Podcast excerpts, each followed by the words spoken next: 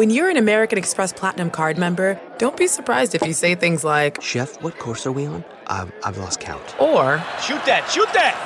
and even, Checkout's not until 4, so. because the American Express Platinum Card offers access to exclusive reservations at renowned restaurants, elevated experiences at live events, and 4 p.m. late checkout at fine hotels and resorts booked through Amex Travel. That's the powerful backing of American Express. See how to elevate your experiences at americanexpress.com slash with Amex. Terms apply. Angie has made it easier than ever to connect with skilled professionals to get all your home projects done well. Whether it's routine maintenance, and emergency repair, or a dream project, Angie lets you browse homeowner reviews, compare quotes from multiple local pros, and even book a service instantly. So the next time you have a home project, just Angie that and start getting the most out of your home. Download the free Angie mobile app today or visit Angie.com. That's A N G I.com. Ahoy, it's Nerdist Podcast number 333. I'm standing in a hotel room in Grand Rapids, Michigan. Just left Austin a couple days ago, South by Southwest, and uh, 75 degrees in Austin, and now 34 degrees in Grand Rapids, Michigan. The sky is gray. It looks like we're crammed into the bottom of a box of cotton balls. Just this, these little fluffy, pillowy clouds uh, just hanging over. There's just there's just a ceiling of white.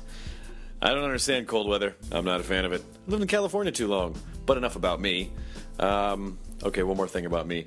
When I was a kid, unrelated unrelated story. When I was a kid, I built a bonfire in our driveway because I thought that Bigfoot was going to fall out of the sky and I wanted him to land on it. I don't know how that made sense to me at the time.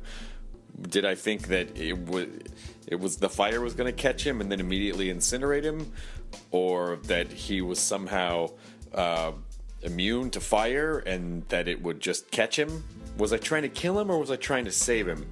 I feel like I've had that struggle my entire life with myself. Uh, now you tell me something about you. Uh huh. Uh huh. You're weird. Hey, I'd like to thank uh, Squarespace.com for sponsoring this episode of the Nervous Podcast. Nervous. it, it is the Nervous Podcast. I am an idiot. it really is the subtext of the podcast a lot of the time. But uh, today we're calling it the Nerdist Podcast. Uh, Squarespace.com, which, if you want to start a website, if you want to start a blog, is a platform that will make that super easy. Uh, and now there is an online store component, so you can start selling stuff immediately. You could sell uh, MP3s, products, uh, digital stuff, um, hardcover books, ebooks, whatever you want. There's fast merchant accounts set up. You can accept payments right away, credit card, debit cards, and uh, they make it super, super easy. And they have a bunch of packages uh, set up to fit whatever financial needs you may have.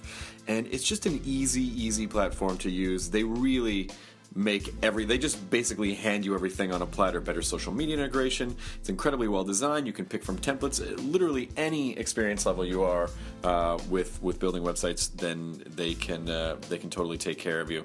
So there's a free trial right now. Go to squarespace.com slash nerdist. You sign up for a free account. No credit card needed. You just build your damn website. The offer code is going to be nerdist3 which is different than the other ones. They change it all the time huh you're going to get 10% off your first purchase on new accounts. Um, that includes monthly and annual plans. And don't forget about free domain registration. So, squarespace.com slash nerdist, use the offer code NERDIST3. Everything you need to create an exceptional website. Yes, I should do more radio voiceover. This episode of the podcast is Patrick Warburton, a guy that I sort of worked with years ago. We worked on a cartoon together, but we never recorded together, so I actually uh, didn't meet him for the first time until about six months ago at a Thrilling Adventure Hour. And uh, what a nice guy! So, uh, Patrick Warburton, we found out, huge Pearl Jam fan. Huge Pearl Jam fan. Uh, but all in all, a good dude, and it was fun hanging out with him. So, here you go The Nerdist Podcast, episode number 333, with Patrick Warburton. Oh my god, Bigfoot!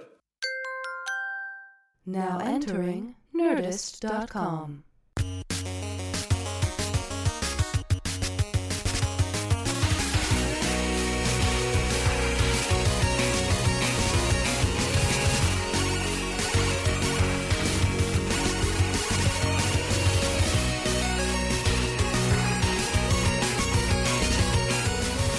type stuff. Yeah, you can reserve. could you not could- be. It's all awesome now while we're just sitting here talking about what might happen, but but you don't know once it starts. And now we've started. Now we've oh. started. That's it.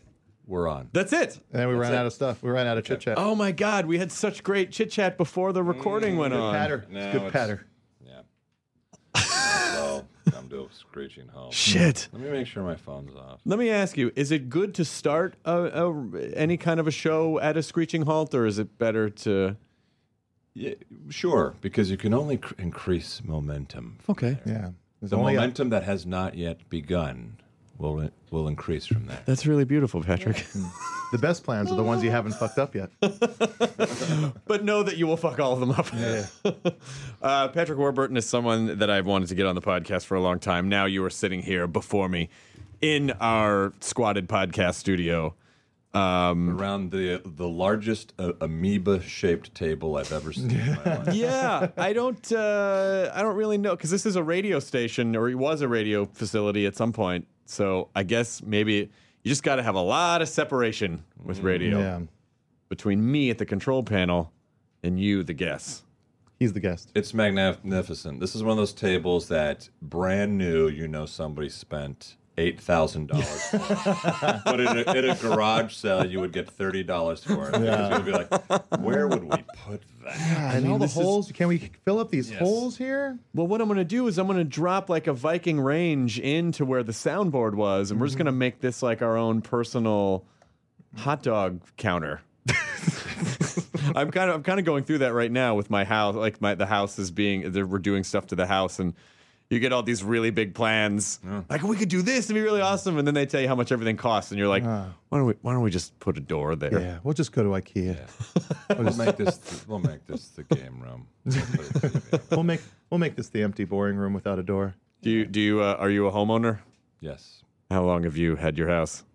Hmm. I guess we've been in there for about 13, eh, 12 years now. Oh, really? Yeah, we're in Ventura County. Settled in. Well, yeah, jeez. We've, You're in Ventura County.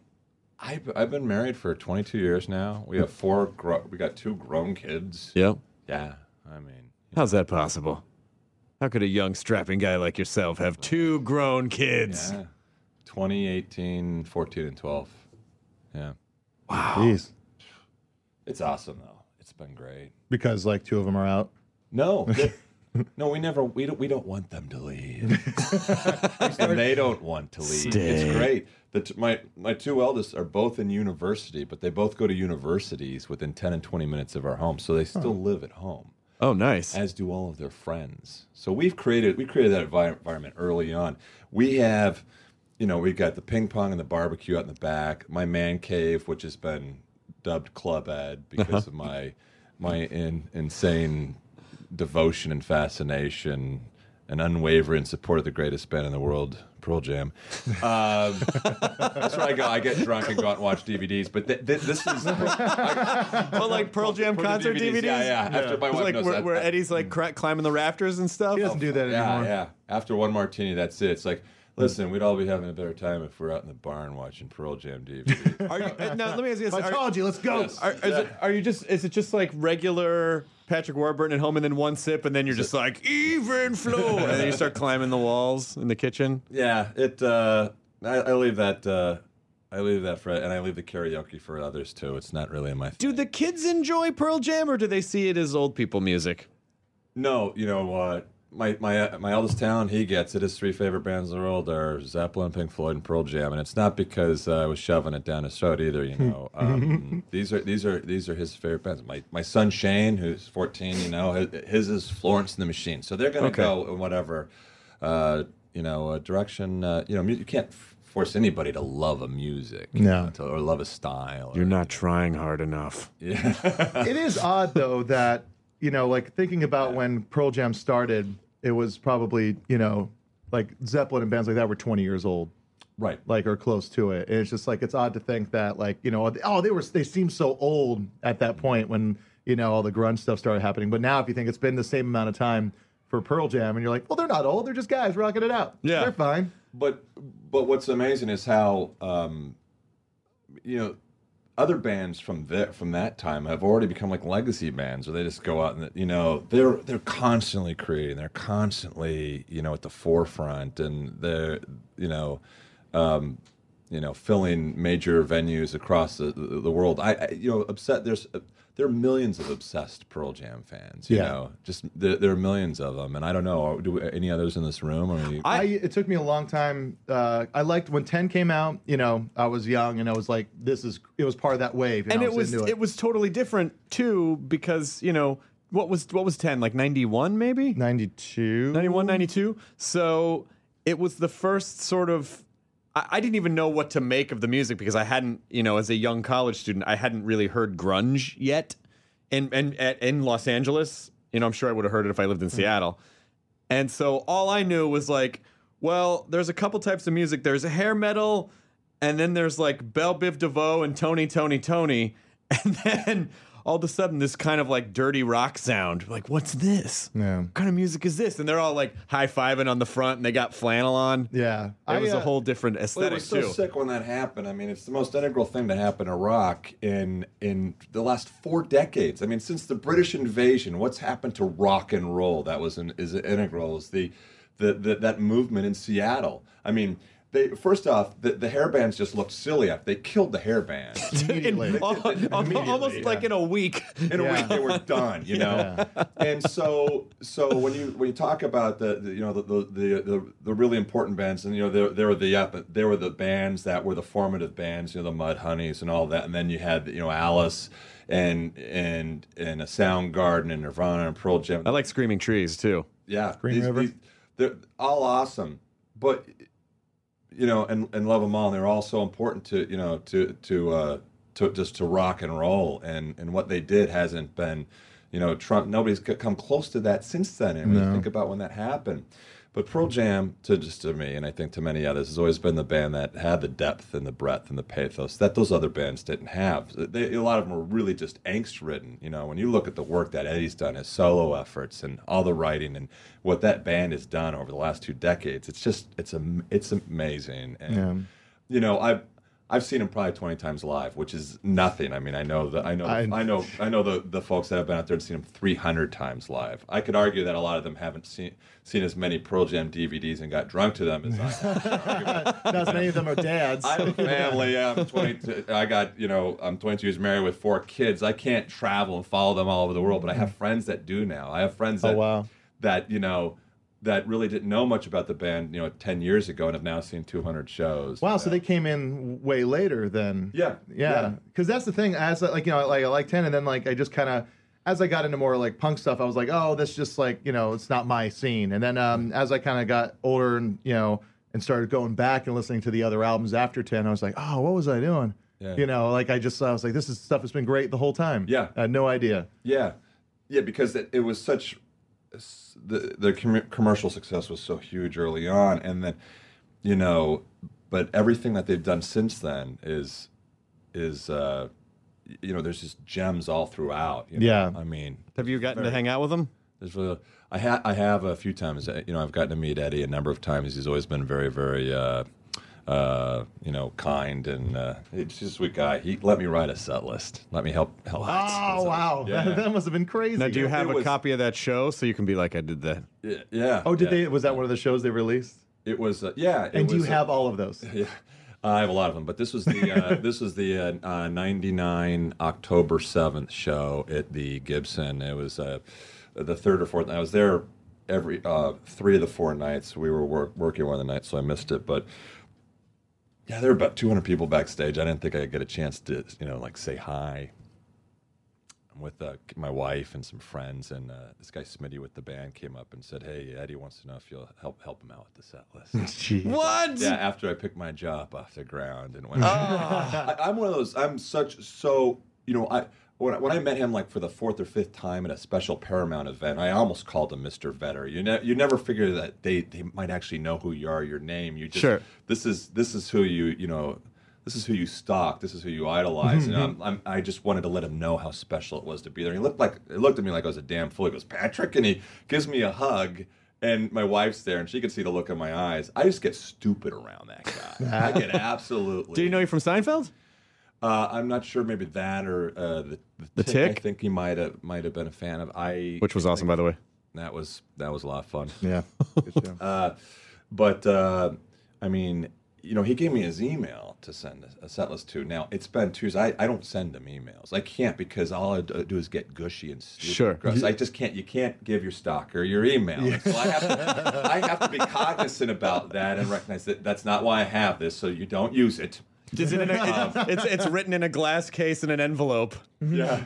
That's what you have, Yeah. which has two keys that have Yeah. to be turned at the exact same time. I have a, a buddy who's a grip, and he snuck in with me backstage when uh, the the the uh, that night, and and I know that he spied when Eddie was giving me his email, and I go, I know you looked. Because I did. I know you know what it is. I swear to God, if you ever use it, he didn't give it to you. He gave it to me. You're gonna make me look like an idiot. You just got your, your hand on his email. throat. He's like, Patrick, please, you're hurting me. Don't ruin this for me. But uh, So what what do you think? Well, where do you fall on their on the Nirvana side? Is that is I, it oh, yeah, I love Nirvana. okay? Good. So you don't you don't see Pearl Jam versus Nirvana I versus don't see them uh, any of I think those that was just a magazine. Everybody has their, you know, you know, Vedder Pearl Jam. That's just been my muse, and uh, that's everybody. It's different. I, I would, I, I would argue to, to me they're they're the the great band. You know, the greatest, you know, band. Everybody's got their own favorites, though. Um, but, I mean, if you if if somebody wanted to debate it, I could, uh, you know. why did they why did they reject everything Pearl Jam? There was that point where they were like, we're not making videos anymore. We're not doing this anymore. We don't. It was almost like they got successful and then said, we don't want to be successful anymore. Punk rock guilt. Was that it? No, I think every uh, you know every artist in that in that realm, uh, you know, they're they're going to have to um, you have to make choices, and certain things work for you and certain things don't. But it seems that they've always been really in touch with you know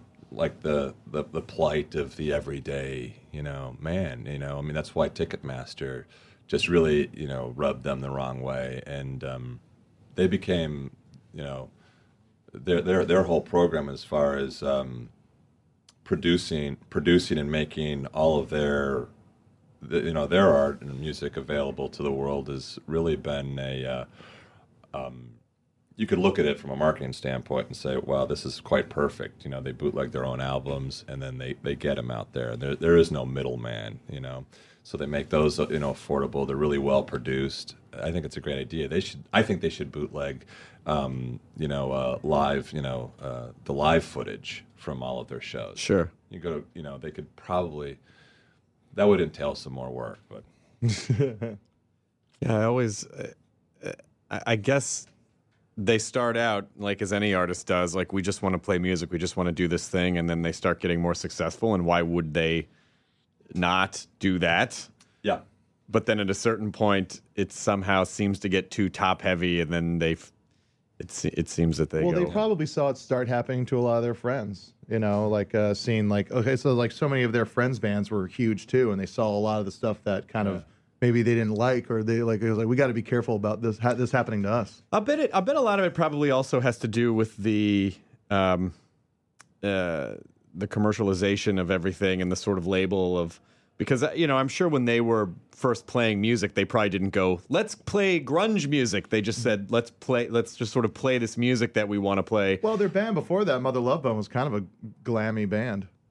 well do you think then it was uh I wonder how much of it was a sort of this is what the market wants versus this is just what we want to Well, who do knows what the hell grunge means? I mean, because they were wearing, you know, because of the shirts they were wearing. they rock and roll. Like, they still laugh. It's just, yeah, it, it, it's rid- uh, ridiculous. But then, but it's funny to me Yeah. that, that grunge sort of got to a certain point, the same as like hair metal did, where it's like, okay, no, you guys are wearing costumes. It's just they're just different. Co- you know, like grunge had a different aesthetic, but ultimately it got to a certain point where it's like, you know, when your parents know what grunge is, yeah, hmm. you're wearing one of those grunge shirts, and all of a sudden it's sort of, and they, I assume. They were probably like, "Fuck, we don't want to be a part of that." And pretty much in the same way that when alternative comedy became a thing called alternative comedy, a lot of the original comics who made it happen were like, "I fucking hate that term." Yeah, yeah but exactly. I, you know, I think that you know, when you look at it, uh, the, the music that came out of that region, I, I would rather take the long way of saying instead of calling it grunge, is going to stand the test of time as opposed to so much of the, the hair bands of the 80s. When you listen to it, it's a lot of that is can can be ridiculous. There's a lot of those great, but a lot of it's also ridiculous. Sure. But Yeah. it- it's um you know, it- all that music just it just stands up. It stands up today like it did, you know, back in 1991. What do you think is the best? If someone was a Pearl Jam fan in the '90s and then sort of fell off, like what? What's a good re-entry point? Is it like is it Eddie's solo work, like the Into the Wild soundtrack, or what? What do you think is? Well, yeah, any of that. I mean, there, you know, if you, there are those that that still as perfect as his ukulele, you know, uh, you know, CD is. You know, there are those that just might not be able to listen to ukulele. I would say. but it, it, it's It's a good I- it's, it's magnificent. Yeah, it really great. is. You know, and um, or um, you know, it, like the Into the Wild soundtrack, where that's just that's something you could spin a thousand times um, and never get old. But uh, uh, I mean, I you know, I, I would feel like you could just dive in dive in anywhere. But if you if you've never been to a show, you know, you got to get to a show because those are life changing experiences. I, the first Pearl Jam show I went to was the Traffic and Transportation Building at the State Fairgrounds in Oklahoma. I was out there doing a movie with Peter Berg back when he was uh, doing more acting than directing, and Yeah. he and we he he was the one who knew knew they were there. He mentioned it, and I said, "Yeah, sure, let's go." I'd, I was already a fan, but just uh, it was the best rock show I've been to, and um, That's what happened to my friend. He was just he was never into Pearl Jam. He got a free ticket because he was working at a Subway sandwich place right where the next to the venue they were playing. Mm-hmm. He gave a free sandwich to one of the bouncers. He was like, "Hey, Pearl Jam's playing tonight. If you want to come by for free." He's like, eh, "Whatever. I got nothing to do." And then from there on out, he became my Pearl Jam friend. Like this guy, like shirts, buckets, got everything. Like just became obsessed. Like uh, his like screen name on Instant Messenger was like you know a Pearl Jam reference. Yeah, sure. Yeah. I mean, I got 60, 70 T-shirts now, as does my, my buddy Torque, who's the, the grip I told you about Yeah. brought there, you know. And you spot him, you know, you're like, oh, the brotherhood. Danny, Ma- Danny Masterson is is a sick Pearl Jam fan, and we we uh, we bonded. We bonded a lot over that, you know. You know, we'll be, you know, in a golf tournament somewhere playing and have a few few drinks at night, and it's just it's we just talk about. Uh, you know, we just talk about the band. We just get into the band. do you great. do you play an instrument? I don't.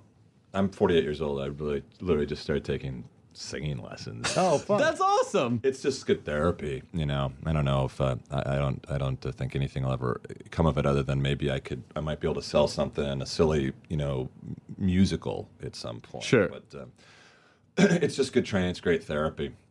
I could talk about Pearl Jam for, for hours, you know. But w- you know what I we started talking about was the environment at home, why the kids are all there, and I want to finish up with that. Sure. We got the house. We got a game room upstairs, and uh, then um, you know we got the pool. And out in Ventura County, everybody's on like two acres. I found the best way to buy like an estate without paying an estate price is to get an buy an equestrian area and don't have horses. Oh, You know? That's really smart. Yeah, it's like I okay, this house is huge. It's on a, it's on like two park-like acres, and it doesn't cost that much because it's just everybody's house is out there, and you know, so we've got all this room, and we we always wanted to keep the kids around, so we we did create an environment where all their buddies, you know, find our place to be sort of the, the home away from home. So Sunday nights we'll have anywhere between twelve and fifteen teenagers, you know, dressed like zombies watching The Walking Dead. You know, Monday night it- they'll all be there for another reason. You know, it could be like a Tuesday night, and you know, one of Talon's buddies will be out there barbecuing burgers, and they're all around. And I'll look at my wife, and I'll be like, "Is it Saturday?"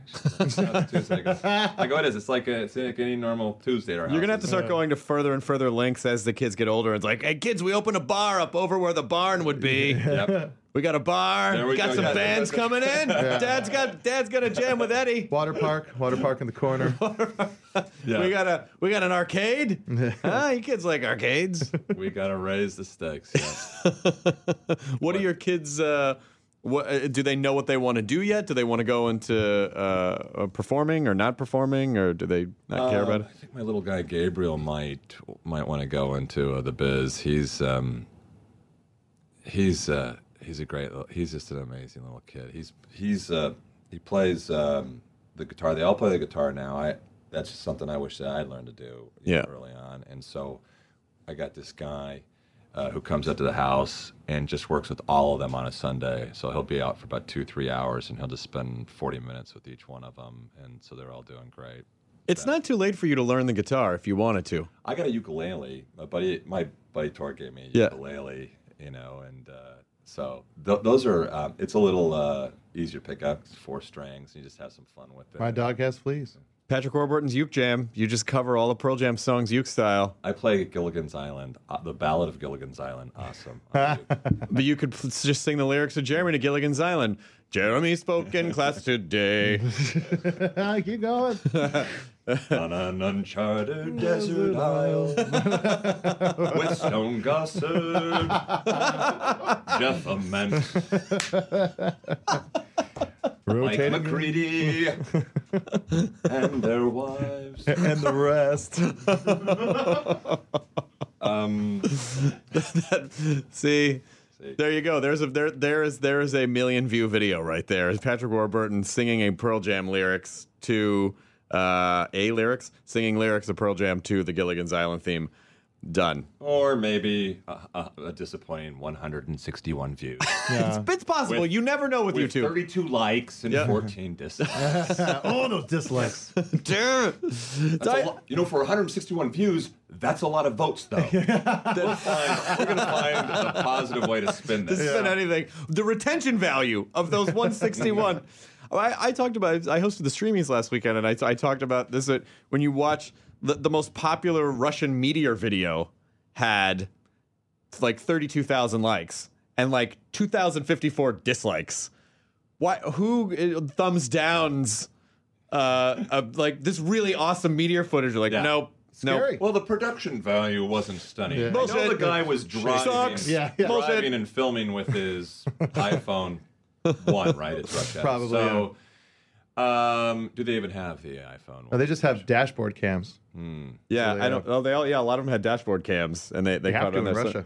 maybe that was it. I don't know, but I don't know why. You, like that's that just doesn't really seem like something to editorialize over. nope. Yeah. Yeah. Only like terrestrial Most disasters. people just hate everything. They really do, Patrick. They They, hate ice really cream. do. Do you do you enjoy uh, do you enjoy where our culture has gone from there? Because you know, just taking it back to Pearl Jam for a second, that that last that era of music was really kind of the last great era of kind of a unified music business before it all just started to crumble. you know, like that took us into like 95, 96 all of a sudden, you know, people are have people have internet, and then it's just all blah blah blah blah, blah. and then you know, audiences are splintered. People are kind of getting their niche needs met. People aren't coming together to listen to. But it's still, I mean, if you're a musician out there, the only money to be made is making live music Yeah. anymore. And, you know, you know, arguably, I, I mean, that makes, I think what a, what, what a band like Pearl Jam does, you know, all the more, I mean, it's a, it's, they've got a perfect system because they do the best live show in the world. So They were grandfathered in though. They were grand. They like they're a famous. They like they were already a band that people liked. This is true. So it's difficult. Yeah, it is difficult to get to that point in this day and age because there is. It's, it's just the market is saturated. Yeah. I wonder how they decide. I wonder when you're a band who has that many albums and that many songs. There's always going to be there's oh, there are always going to be songs where people are like, how come they didn't play?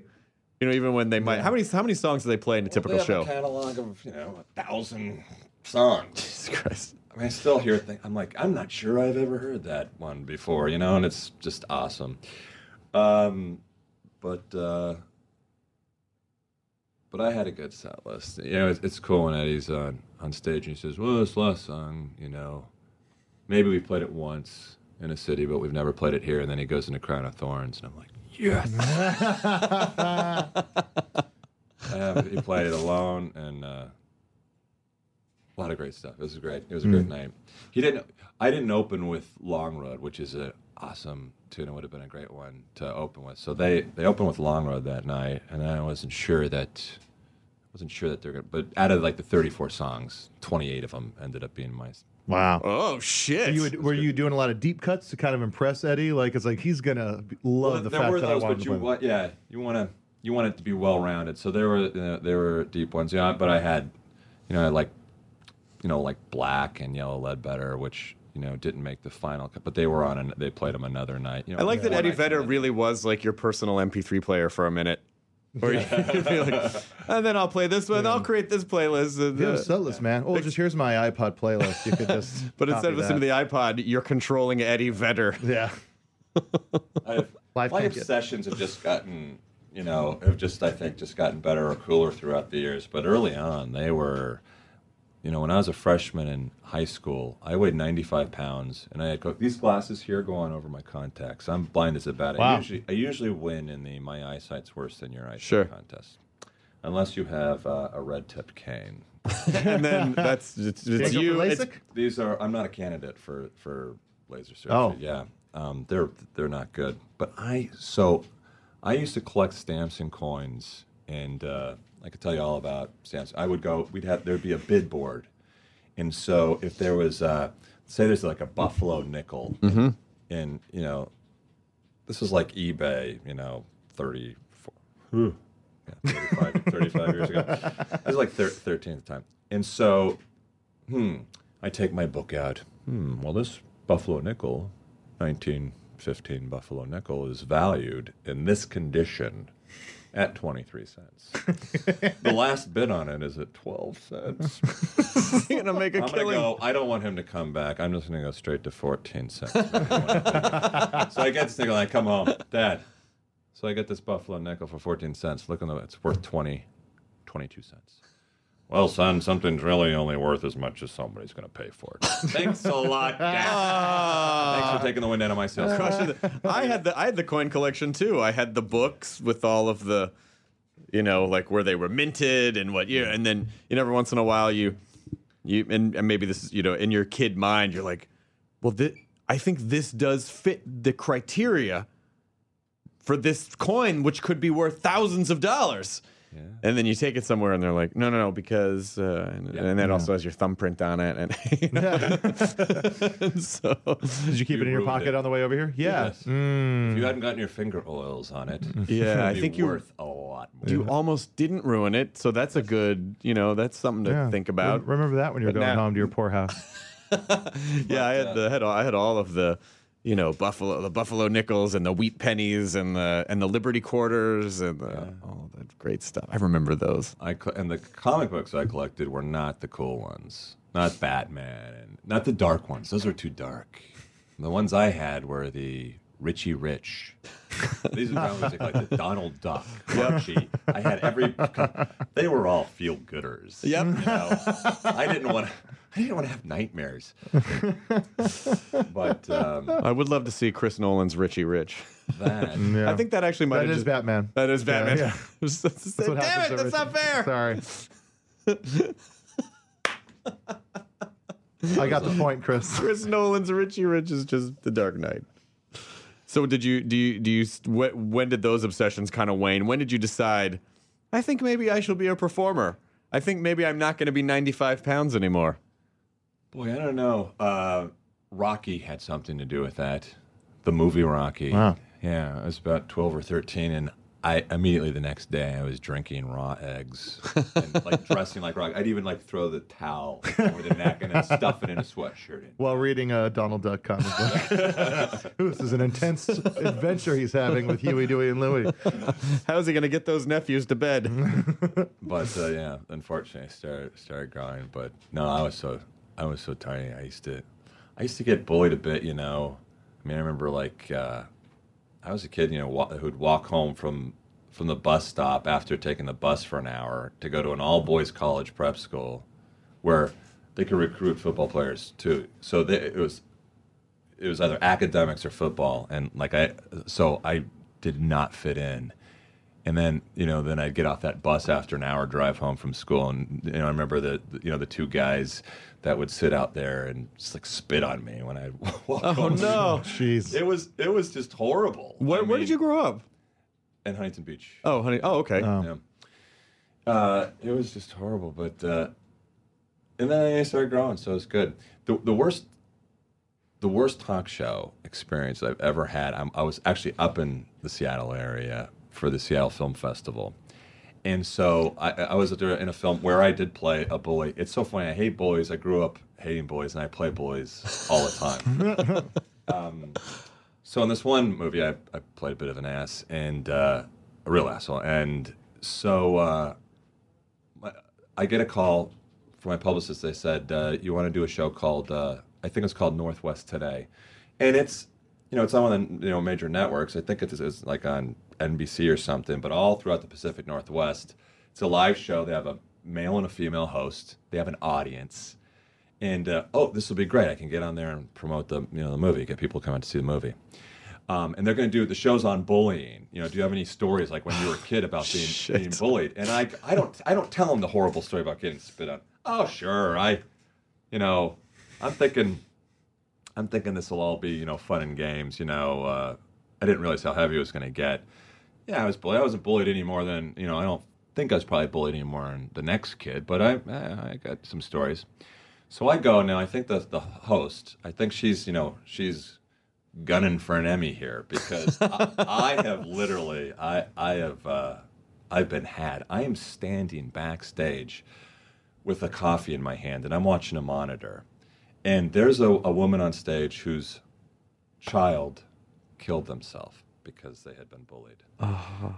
There are audience members in tears. They're in tears on stage. I'm, I'm holding my this cup of coffee. I'm like, what did I get myself into? The host of the show looks at the camera right after this woman's, you know, talked about losing a child. We have to go to break. When we come back, a former cast member of Seinfeld who was tortured by bullies. Oh no! I, the coffee drops out of it. It hits the floor. And what it did was see, it's like I couldn't have like if I were to block this in a movie, he drops the cup, cup of coffee out of his hand. Uh, the coffee drops. It's on the floor. Oh my god! And then you go out there and you can't be a dick. You gotta. You've gotta. You can't go out there and go. Listen, I didn't sign on for this. Yeah. You just you, gotta give You them what bully you them. can. No, yeah, You because- turn the show around right now. I'm gonna beat the shit out of you.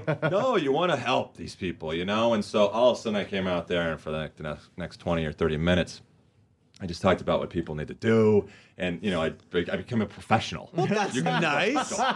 this is what y'all got to do. No, and I, and I, you know, I just, I ended up bragging on my kids, you know, I got my son Talon, he would always, he would intervene. It's not enough to, you know, to just, you know, stay away or, or not bully. You, you know, it's a numbers thing, you know? So you got to get, you know, the rest of the gang at school and say, we don't tolerate this stuff. You can't stand idly by when other people Mm-hmm. get bullied. And I just went in that direction. But that was, uh, Sounds like it. Sounds like it actually went okay. that was fine. I, th- did, I thought did. this. I you I didn't. That's not where I thought you were going with this. I thought you were going this where like coming up next, a man who revels in playing bullies in film. like I thought it was gonna be. Why do you glorify? yeah. How dare you, sir? No, I hate him. I did. I did uh, a movie that my kids have never seen.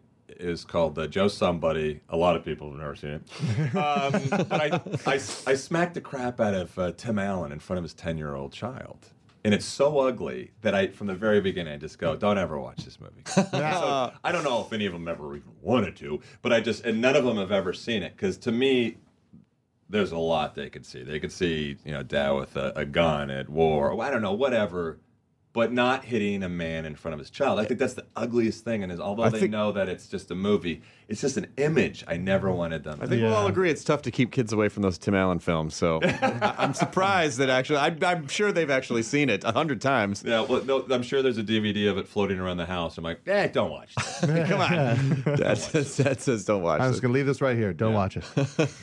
But uh, where did you, you know, wh- when did the performing stuff start, and when did it, when did you realize like you could play that guy? Um, I don't know. I don't. I just remember, like in third and fourth grade, you know, playing free speech and you know, like some Thanksgiving show at school, and just being really dorky and you know, had fun with it and. And then I like remember taking a leak in the bathroom, and one of the big guys, one of the, like who would have been huge, one of the bullies, you know, like standing next to me at the urinal next to me. that was funny, man. And it, that, that was the first, the first like acceptance I ever got was like, "Am I gonna get a swishy? Is somebody gonna stick my head in the toilet?" I was very nervous. He's like, "Yeah, that was funny," and I just thought, "Damn, this is my in. That's my way in. Yeah. this is my in." This is how I will control them. Make Yes. them laugh. But uh, I didn't do anything really until college didn't work out. Then I thought, eh, try this acting.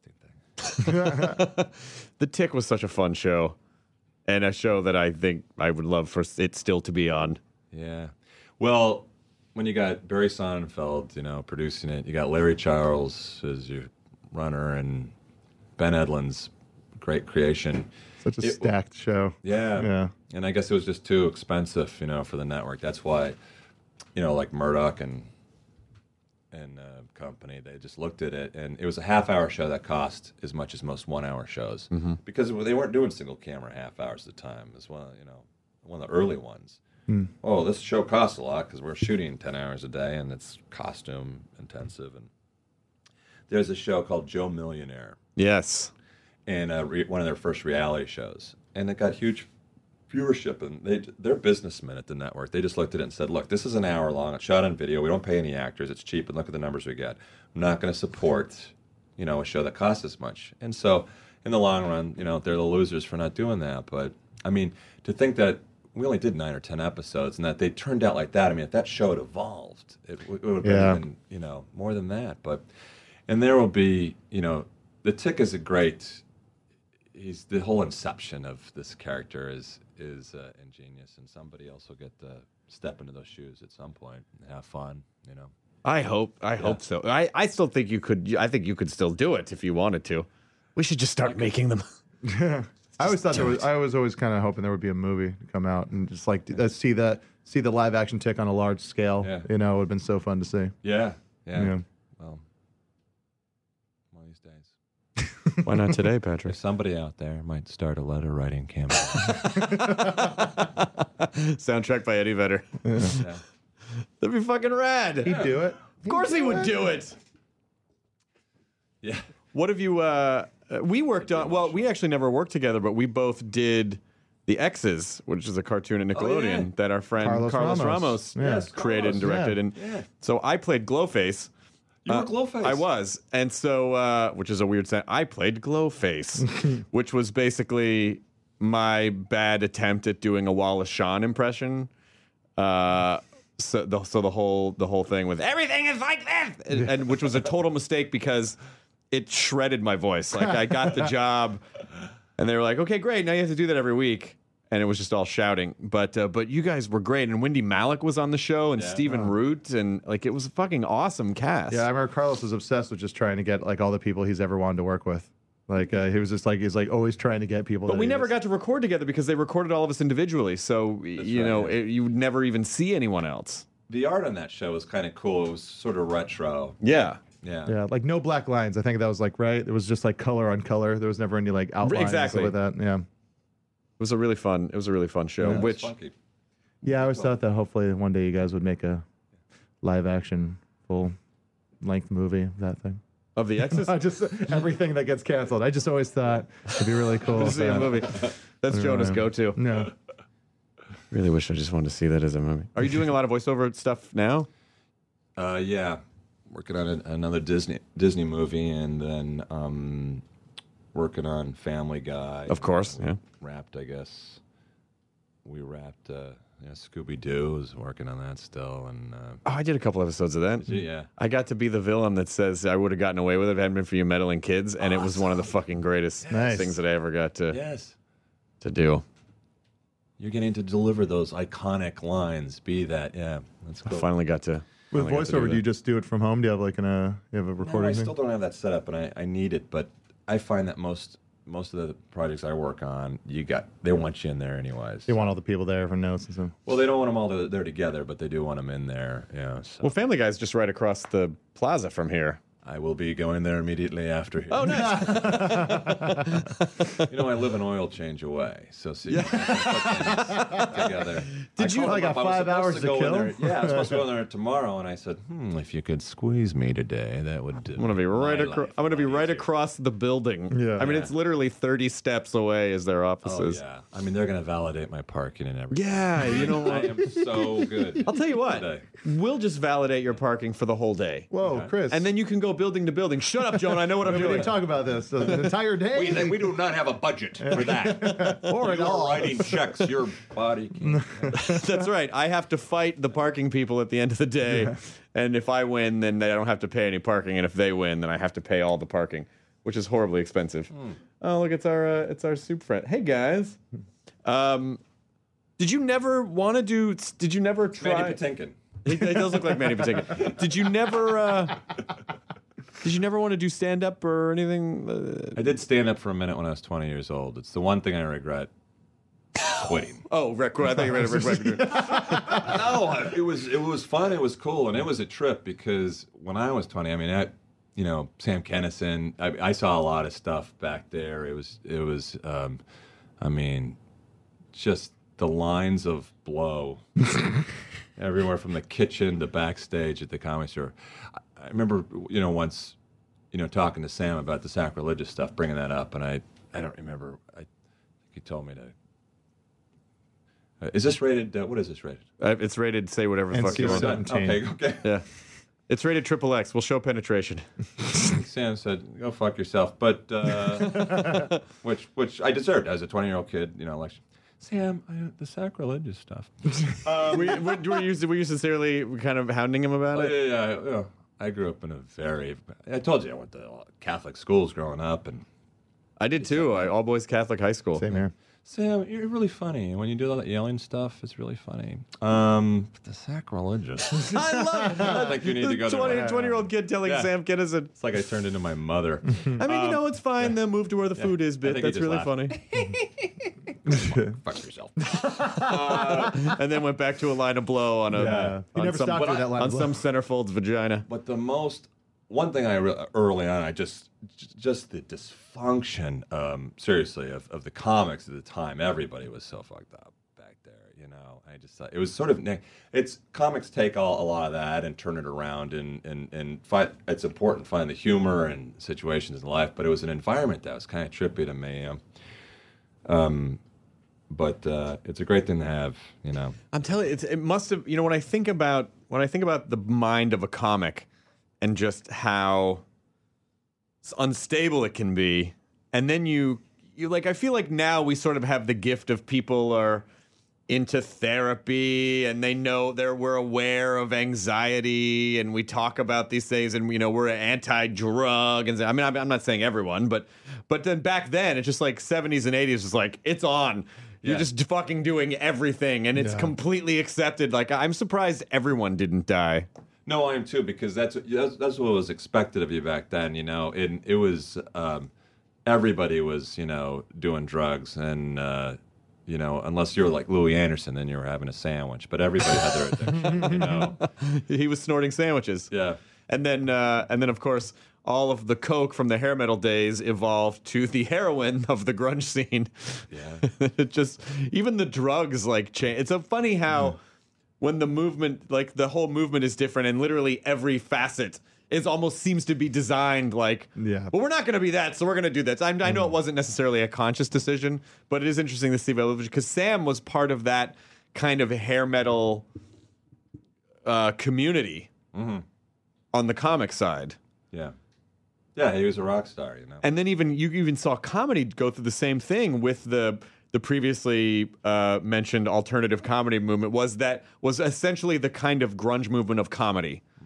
From hit like the big arena style stand-ups the dice clays and the kinisons to like we're in a coffee house i'm reading out of my notebook there's no flash it's very pared down you know it's Yeah, a pure you know Even before that, like you know, just the comics I would perform with Sinatra. Uh, everyone, like you know, they're all hanging out with these like classy, and like comics wore suits, and everyone was real classy, and you know, bup bup bup. So it's, it's always kind of mi- mirrors it. it I don't know how to define what's what the cultural movement of 2013 is, or, or of I don't know what the cultural movement now is. I feel like it was easier to identify then, or maybe it's easier easier in retrospect. But if you said like what's pop music now, or what's pop anything, I'm not hundred percent sure I would know like what rock and roll is, or what I don't know. Is there rock and roll still? Black Keys. yeah. As as far as like pop music, rock and roll, like the like popular rock and roll, like Black Keys are still really big. Yeah, and then it's like an evolution, and Yeah. um, and they're really cool. I thought that was my favorite Grammy performance is when they they uh, with the uh, Preservation Hall band. That was Yeah, really that was really good. man, I like that. Uh. I like that Mumford and Sons performance too. Yeah. I like that he just has that bass drum there, yeah, like uh, the guitar player. What I did not enjoy was the musical performance uh, from the Ben Fun. and then I like that. Not, you're not. You're not. You're not a. You're not a fan. Was Period. Frank Ocean a little on a key? That was weird. I, I didn't. did sound a bit weird. Yeah. Yeah, it didn't sound like the album. I didn't No, it see the didn't- didn't sound Grammys. That good. album's great. It didn't sound Yeah. good. We have. Um, I, I work Sunday nights, and so we our first Talking Dead bat was Grammy night. So uh, I didn't see any. I don't know if I even would have watched the Grammys if I were home, but uh, but what was the what was the fun the fun band? Well, you know, they're playing their song that sounds like it's from Newsies, and then uh, they just had rain start to fall on them, which looks cool. But then, like, my reaction was like, they're going to get electrocuted. Oh, they're not actually playing. Oh, that's not a real fun performance at all. well, that's why it's a period after. Fun. Yeah, exactly. If it was an exclamation point, I'd probably like them a lot more. maybe so. Yeah. Well, it, I don't know. It's strange. Listen, the last decade, or, or shortly, shortly more so, we we've changed as a, as as a people and a society the way we socially interact. That's all changed because of all the new media and whatnot. And I, I, uh, it it. Uh, I, I, still, you know, I'm trying to catch catch up. I have to ask my kids how to work shit, and I feel like an old man, you know. There's just But- too much. There is. It's just too much. You can access it. I guarantee you that there's stuff that they don't know about. There's just too much of everything available at all times now to be able. They're really smart kids. You, but you would have to not. you would have to not do anything else other than just consume Yeah. to be able to be up to speed on everything. You wouldn't be able to have a job. You wouldn't be able if you if you caught up on every video game, every book, every movie, every television show, every internet thing. There's no that's a fucking job. That's a full-time 80-hour a week job just trying to do that. I don't know. Yeah. There's got to be a machine that can do what I do. Listen, I'm not even as a voiceover artist. I don't even have that kind of range. I'm not exactly a chameleon. like, I might do, I might do different characters, but they all sound a little. I can't. I don't know how much longer I can make this work. oh, I, I worked. I worked with a, a, a, on a show once, on a voiceover show once, and there was an actor, and he was fucking great at doing. it. Like he just had his voice, and it always kind of hurt his feelings when he was like, "Can I? Can I do one of the other ones?" And they'd be like, "Okay, um, you know, try this. Uh, try this character," and then it would, and then it'd be like, "Rah, rah," it'd be the same voice. And then, and then, but in his mind, he would think it was different, and they were like, Oh. "Ah, that's that. I don't know." Which is like so many cartoons from the uh, like like 70s and 80s, all those movies. Just it's like, uh, and Dom DeLuise as a cat version of Dom DeLuise.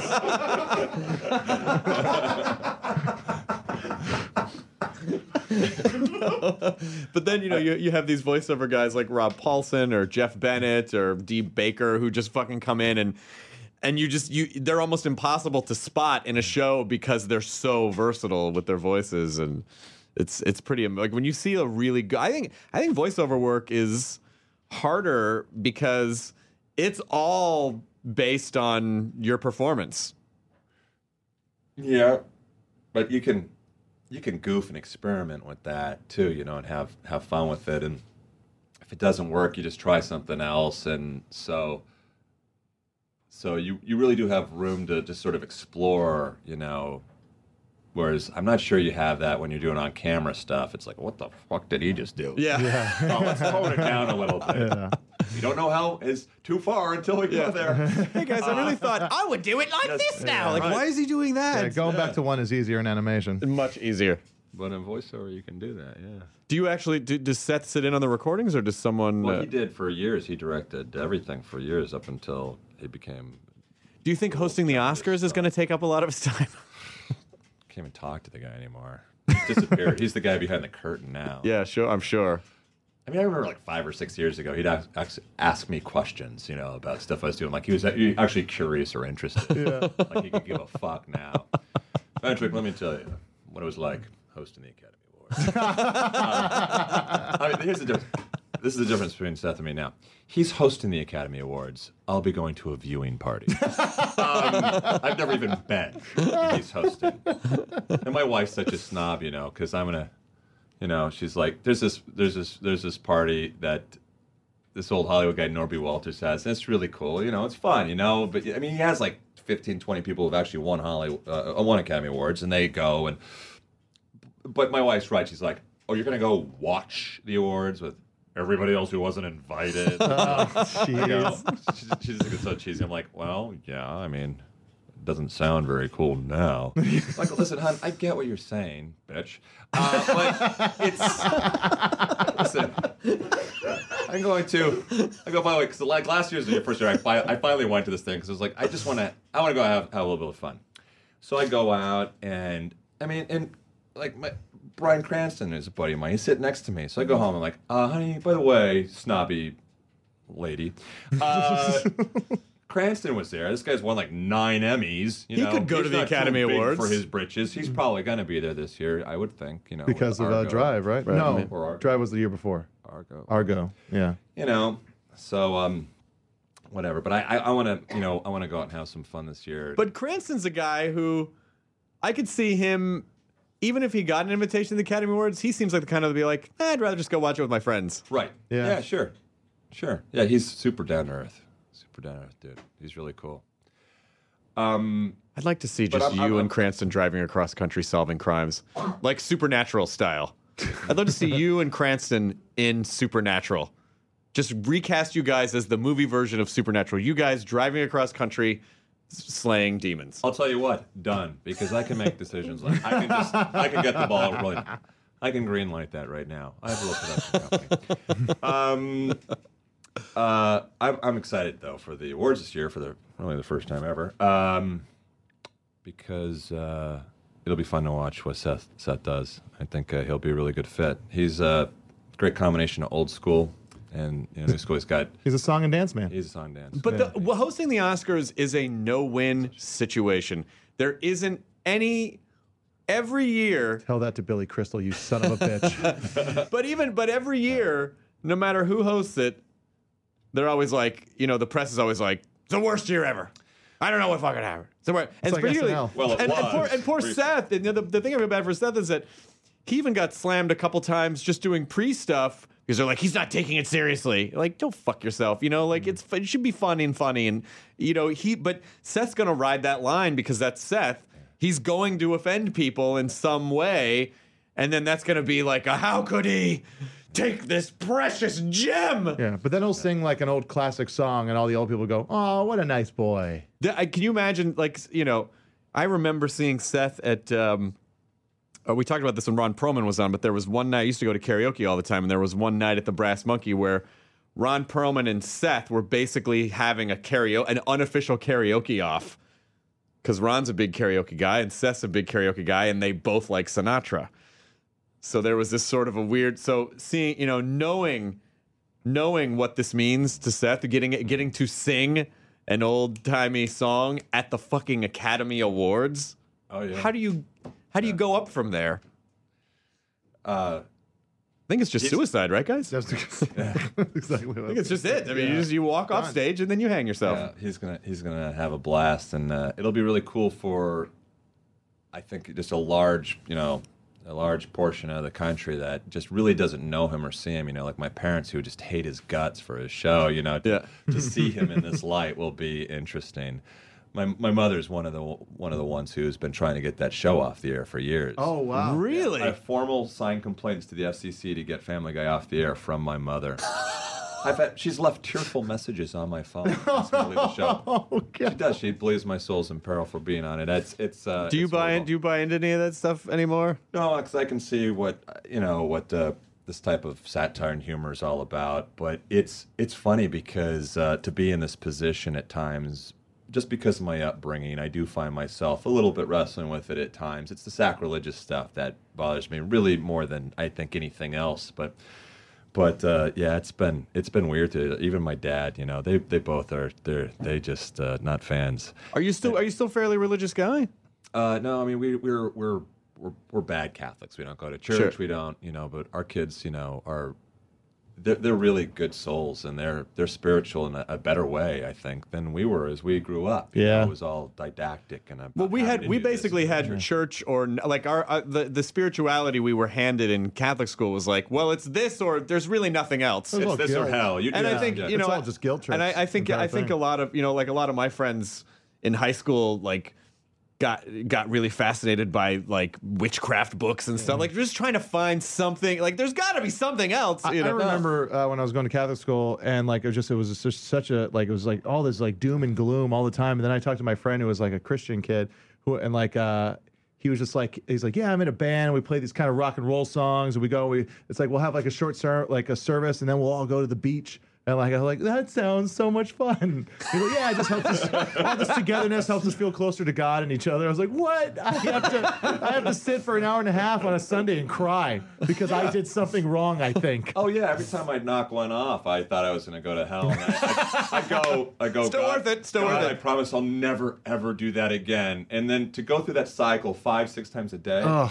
You know, when you're 13, it's just terrible. It's like it makes you go insane. Okay, I know. Okay, okay, okay, okay. Okay. This I, is the last Okay, time. I know what I. the Okay, so counting this one.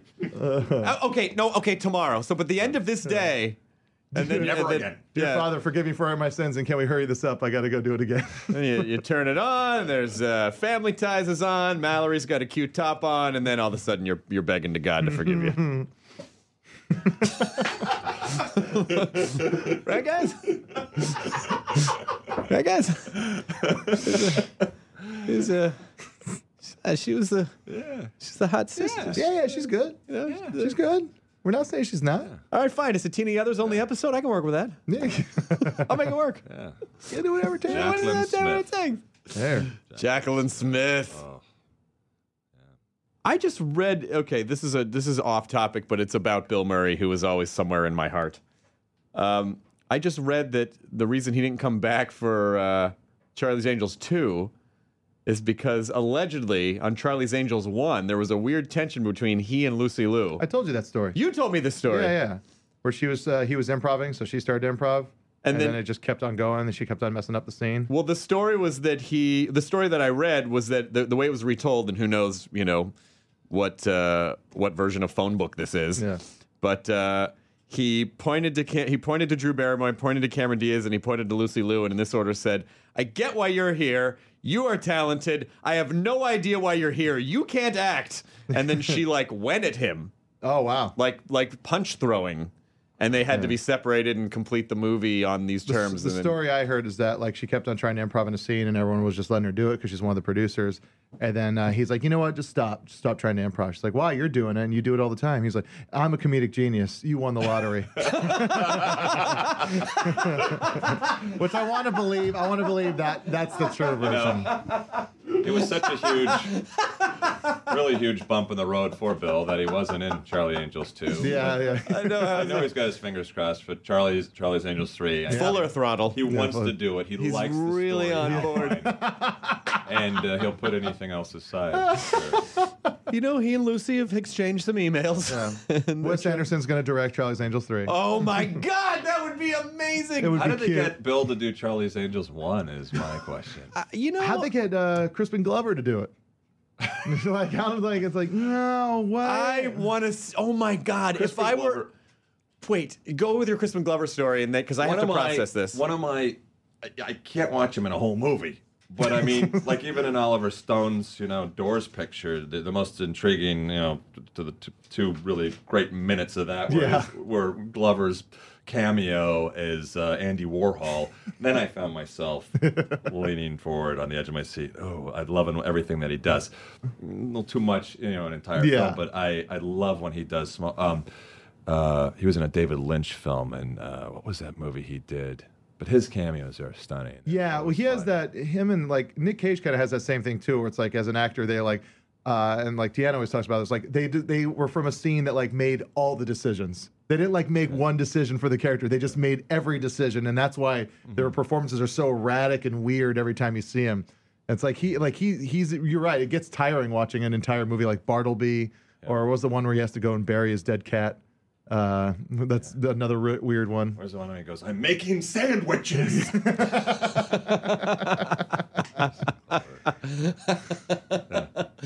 It's like it's sort of like they're like Tabasco sauce on a scene where it's like if you dump Tabasco sauce on something, it all of a sudden becomes all about Tabasco Yeah. sauce, no matter what the rest of the material is. You've seen is. Bad Lieutenant, right? The the Oh, the Harvey Nick- Keitel movie? No, the Nick Cage version, uh, Port of New Orleans. oh, I did not see Port of New Orleans. You got to see that. It is uh, a true testament to that style of acting, where it's like he doesn't seem like the same guy from scene to scene. Hmm. It's just a completely different guy every single time. The uh, the uh, going back to Wes Anderson's Charlie's Angels. I can't. I fucking. I feel committed to trying to figure out how to even make a sketch of that, of just like because it'd be like you you take the two you know Charlie's Angels quick cuts, Wes Anderson just like one long, just one static shot. Well, the opening scene would just be like, uh, you know, like just going over all the different character traits of the different angels, you know, and like it's like in the way they clean their swords and guns and stuff like that, and just a very peculiar, you know, do, do, do, do, do. Some adorable song. song plays Yeah, or some Mark Mothersbaugh thing. that would be incredible. All right, Make got- it internet. Okay, so two things that we're gonna make based on this are well, no, three things. Number one, uh, Christopher Nolan's Richie. Oh no, we already Dark Knight. Um, uh, Supernatural with you and Cranston as a movie, and uh, Wes Anderson's Charlie's Angels. These are the two things that we have to, All to have to make. Patrick Warburton. Are you up mm. for? Are you up for this challenge? Wait, I thought you were in. I am in. I'm just trying to. I'm sch- scheduling in my mind right now. what do we want to do first? What kind of what? I think I, I I think it's interesting that the that the the Catholic upbringing was so hammered into your head that you still can't help but feel a little. You know, even and I'm not a religious guy, and and when I say when I hear someone say super, you know, like something super traditionally sacrilegious, there is a small molecule of me that's um, for a second goes like, you shouldn't say that, and then I'm like, oh yeah, I don't really care, uh, you know, but because it was so hammered as a child, Right. Well, it's weird, you know, because it it is uh, it becomes a, a part of you, but at the same time, I think your perception of things changes a little bit. I mean, I get satire, I get what it is, you know, but weird things pop up, and usually I just try to keep my mouth shut about stuff, you know. But there, was this one instance where I was doing um, sort of a, uh, a reporter satellite thing on the phone. So I was on the phone with like about you know like eight or nine different writers. As this is uh, just. Um, um, and they're asking questions about the rules, uh, which is this other show that this show I've been doing. Uh, this we're just coming on. We're going to open up the season, and so all the shows are mostly in relation to rules. But there was an episode of Family Guy that had been on the week before where they had uh, a character as uh, Sarah Palin's uh, Down syndrome kid. And it got some, and it got some heat. And so one of the reporters said, um, what, did, "What did you think of the Family Guy, Sarah Palin kid episode of Family Guy?" did you think that was offensive? I go, I go, well, I guess I did, you know, because I just didn't think that one scene. I didn't think it was, you know, I didn't think it was, you know, cool, and I probably could have just, you know, taken the fifth. But I said something, and I should should know that that was the only thing that would have been important that I said all day because I'm on the show, and and I said something critical. So the next thing you know, it's like uh, it's in the Washington Post, and then I call my publicist. I go, "What's?" I go, "Is this anything that be concerned about?" Nah, no big deal. Nobody, nobody will give a shit tomorrow. Then the next day, Bill O'Reilly. oh Bill, Bill O'Reilly calls me a patriot. Bill Cosby was the pinhead, and I was the patriot. I'm the patriot for going to Sarah Palin's defense. Oh no! Come on! Yeah, It wasn't so even now Sarah all of a Palin's sudden, defense. all- yeah, now all of a sudden, because this is just one little blurb, I just said, nah, I just didn't think it was funny. Uh, so then, then I got to write a. Now I'm writing like a just as a press release, you know, saying to them and to the Washington Post, saying I didn't. I didn't go to Sarah Palin's defense. I go, what I, I found offensive was the depiction of a specific special needs child who. Ca- I go, Sarah Palin is an adult and a politician. She could defend herself, and she's subject to satire but the two, a two-year-old special needs child is, is not and cannot, and that goes against the norms of satire. But but I don't want to look like a hypocrite here because I'm on a show and half the shit I do is offensive. All I'm saying is I thought that one thing wasn't funny, and I don't like that. Yeah. That's all. Yeah. That's all. And then it goes back out. Now it's in the Washington Post. Warburton wants nothing to do with O'Reilly's head of the back. And this whole thing, guys, couldn't have gotten stupider. From one offhanded comment, so Could then not have gotten stupider. Then you get in the press release writing Right, business. Yeah, yeah, yeah. Yeah. and then I, then I go to work, you know, and then so it's like this is back before Seth was the man behind the curtain. This is a few years ago. He was still usually directing most of the episodes. Hey, Seth, and what's so, so he's not there, and he's not there. He's like in another studio in the building, you know. And I got my headphones on, and I don't see him, and then I just hear this, Hello, Benedict Arnold. Uh, but he was messing with me. He loves me. Oh, that's good. I'm glad you guys were able to work it out. Well, it's nice that you can express your opinion about, and then he doesn't take it personally. Oh, but Seth, like it's he just what does he care? He it, to him it's all it all helps create. You know, it's all I think part of the body of it all, and it makes it more interesting and intriguing. Anyways, he loves the idea that my mother hates the show. He's wanted to interview her, which I think could be fun. I can't throw my mom under the bus like that though, because it's not going to look good. And, um, I know it'll just make it look like she's this crazy religious fanatic. Kind of is. Um, but uh, but uh, yeah, yeah. I'm doing I'm doing a pilot for Fox now, or for what Fox? I'm doing a pilot for CBS, which is um, uh, which uh, has a character that's a, she's a religious fan. My mother is a religious fan, so she's based on my mother. So Did you create the show? uh, th- there's some of, some of the ideas are my ideas. Yeah. Oh, fun. So, uh, but uh, you know, my mom would always say, you know, this family would make a great story. Wouldn't this would make a great TV show? And so I kind of had to go, Mom, remember what you always used to say? I hope you're ready to Yeah, I hope you're produce the show. uh, my wacky religious fanatic mothers. Keep that in mind. based on you. Mom, um, some people find mirrors to be upsetting. and in Yeah. a show form. Are you? Do you play? So you do you play a version of yourself, or do you play? Uh, uh, is it is it? Um, uh, yeah, kind of. Well, this guy's more of you know he's uh, he's uh, like a re- retired pro ball player, but um, it's not about that at all. It's going to be about his life, his family, his world. You know? Okay. and that's what makes you know I I think will make a show work. It makes a show work ultimately is a good ensemble cast, and so that's what we're, we're focusing on here. I'm glad to hear that. It's I, it's it. Any great show has a fucking awesome ensemble cast, and and so many times they you know like sitcoms will try to build a show around one person. It's like when You can't do does that. that ever have Yeah. worked? It's always Seinfeld had you know Right. a cast of characters. Cheers, Yeah. Night Court, any great. I worked on shows before, and so I will not name names, where I was told by writers, you know, unsolicited writers would come up and say, "I'd love to write for you. We'd love to write for you, but we can't because of so and so." And then I've worked with, you know, uh, Jerry Seinfeld, who would hire, uh, you know, um, a Michael Richards, who's an obvious scene stealer. Yeah. Michael Richards is gonna, just kills every time. I mean, well, I used to watch. Remember, my wife and I used to watch it before I ever got the opportunity to be on that show, and you just you waited for him to, to make an appearance because it was just magic. I mean, what he did was unbelievable. He was smart, just like Yeah. Jack Benny. But So they, but you knew at the end of the day, you go, "Hey, did you watch Seinfeld? Did you watch the Jack Benny show?" Like it makes the show better, Right, And so it's their show. Not, he's not, you know, he's not that non-ego for him that he's he's nervous about somebody stealing. You know, he wanted to make the best show he could, and he did. And so, I think that's important. You know, it's important to fill those roles with people that you know, actors that that are awesome. You know. Do you, is there anything else you wanted to sort of to, to plug or throw out there before before we wrap it up? Um, Pearl Jam. You can talk. You can tell people to buy Pearl Jam albums. I don't know. I don't know what to say right now. All right, Throwing me off.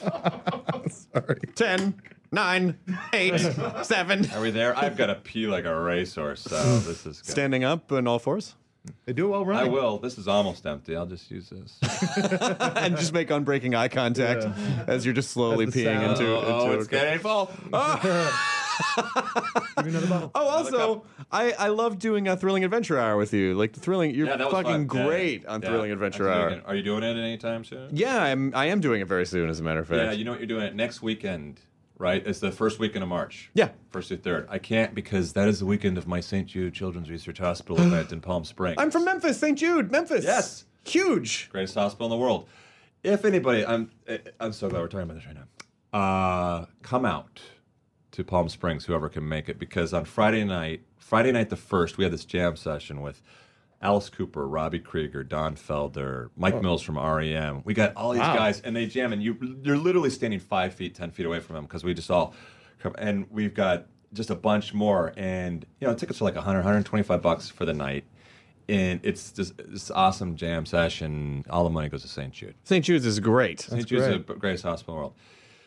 You know, they they have a lot of people. It, it does. It costs one and a, 1.7 million dollars a day for that hospital to operate. Jeez. You know, and they make their own medicine there because the pharmaceutical companies, and we all know that's it's there's a corruption that lies within, and it's just innate.